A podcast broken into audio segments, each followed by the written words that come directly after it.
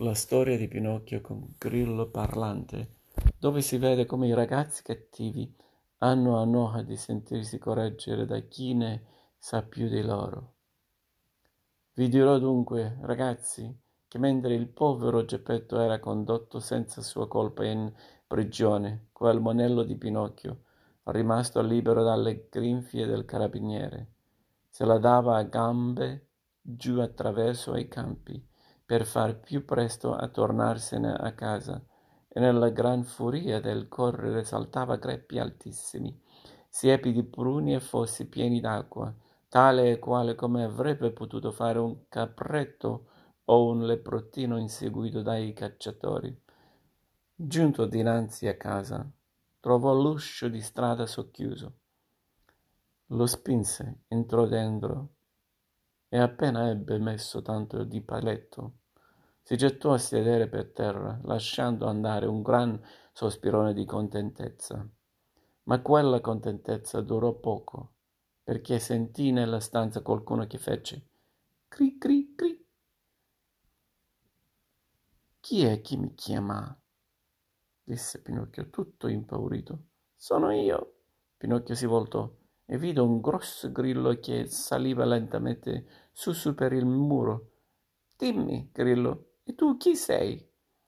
Io sono il grillo parlante e abito in questa stanza di più di cent'anni. Oggi però questa stanza è mia disse il burattino e se vuoi farmi un vero piacere vattene subito senza nemmeno voltarti indietro voltarti indietro io non me, an- me ne anderò di qui rispose il grillo. Se prima non ti avrò detto un gran verità dimmela e spicchi- spicchiati. Guai a quei ragazzi che si ribellano ai loro genitori e che abbandonano capricciosamente la casa paterna non avranno mai bene in questo mondo e prima o poi dovranno pentirsene amaramente.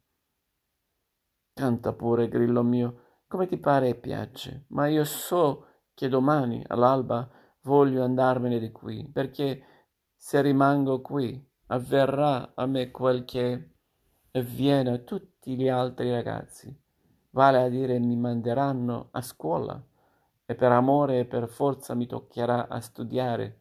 E io, a dirtela in confidenza, di studiare non ne ho punto voglia e mi divertò più a correre dietro a farfalle e a salire su per gli alberi e prendere gli uccellini di nido. Povero grillerello!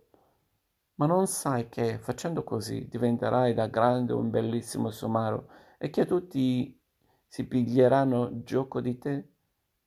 Cetati, grillaccio del marol, malaugurio, gridò Pinocchio.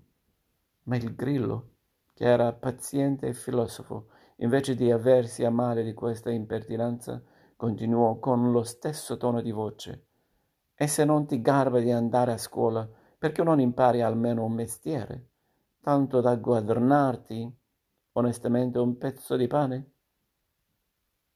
Vuoi che te lo dica? replicò pinocchio che cominciava a perdere la pazienza.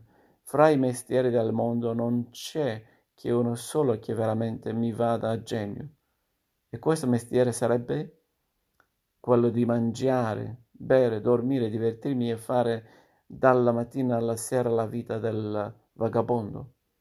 Per tua regola, disse il grillo, parlante con la sua solita calma. Tutti quelli che fanno codesto mestiere finiscono quasi sempre all'ospedale o in prigione. Bada, grillaccio dal malaugurio. Se mi monta la bizza, guai a te. Povera Pinocchio, mi fai proprio compassione. Perché ti faccio compassione? Perché sei un brattino e, quel che è peggio, perché hai la testa di legno.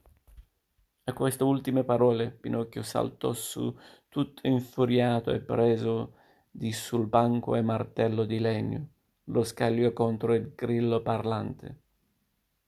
Forse non credeva nemmeno di colpirlo, ma disgraziatamente colse, lo colse per l'appunto nel capo.